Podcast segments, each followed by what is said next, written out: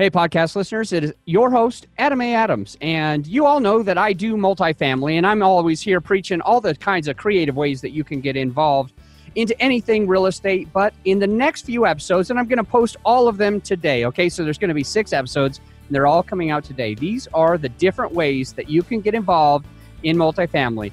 And these six short episodes are designed for you to be able to listen to them back to back to back. This episode is episode two.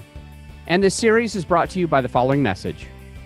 Instead of just making 10 to 20,000 once or twice a year selling or flipping a house, how'd you like to make 2,000 to 3,000 passive income every month for the rest of your life? How about 5,000 to 7,000 per month? How about 40,000 to 50,000 every single month for the rest of your life?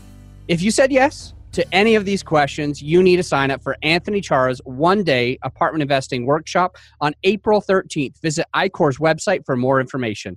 That link is in the show notes. It's time for the Creative Real Estate Podcast, your source for out of the box real estate investing strategies brought to you by realbluespruce.com. So, the second way that you can get involved into multifamily, like right now, without even waiting or trying to find a way to make all this money so that you have the several million to put into it. The second way, because I've got seven, the first one was passively investing. The second one is actually finding the deal. So I want to go into uh, a friend of mine.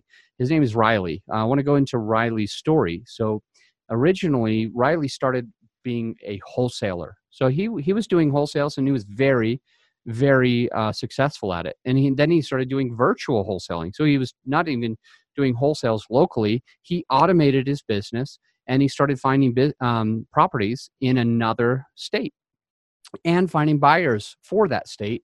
And Riley was able to continue to make a business profitable.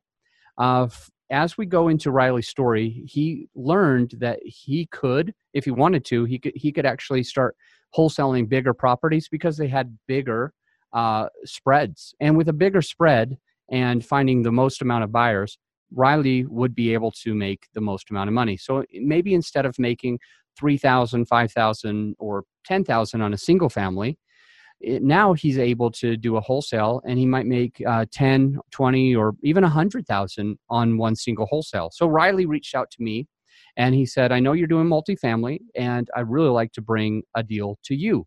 So, what does Riley have? He has the skill of finding deals.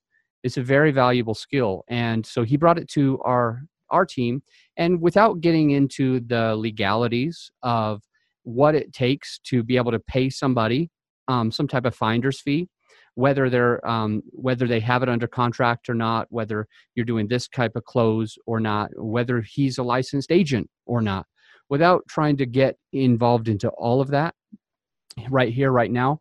I just want to share that our decision, what we we said would work the best for us, is Riley. The next time you bring us a deal, we'll just bring you in as a five percent owner. You'll own the general partnership of that property. You'll actually have equity in the property. And so, Riley, you'll get paid not only in the front when we have our acquisition fee, an acquisition fee is something that you make money on. Um, you'll also get paid a little bit of money as we go. So during the time of running the property, you'll have a little bit of money, quarterly distributions.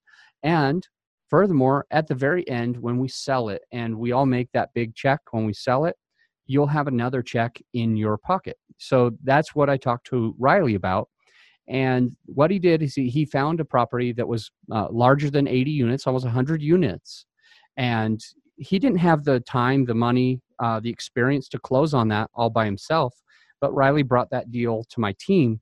And what we did is we were able to um, partner with the right people to close on the loan, to get the net worth, liquidity, everything that we needed to close on that loan so that Riley was able to actually get involved into a huge apartment with no money, no credit, uh, out of his own pocket, right? So this is another fantastic way for you to find your way into the uh, multifamily space in right now, you know, without having to wait.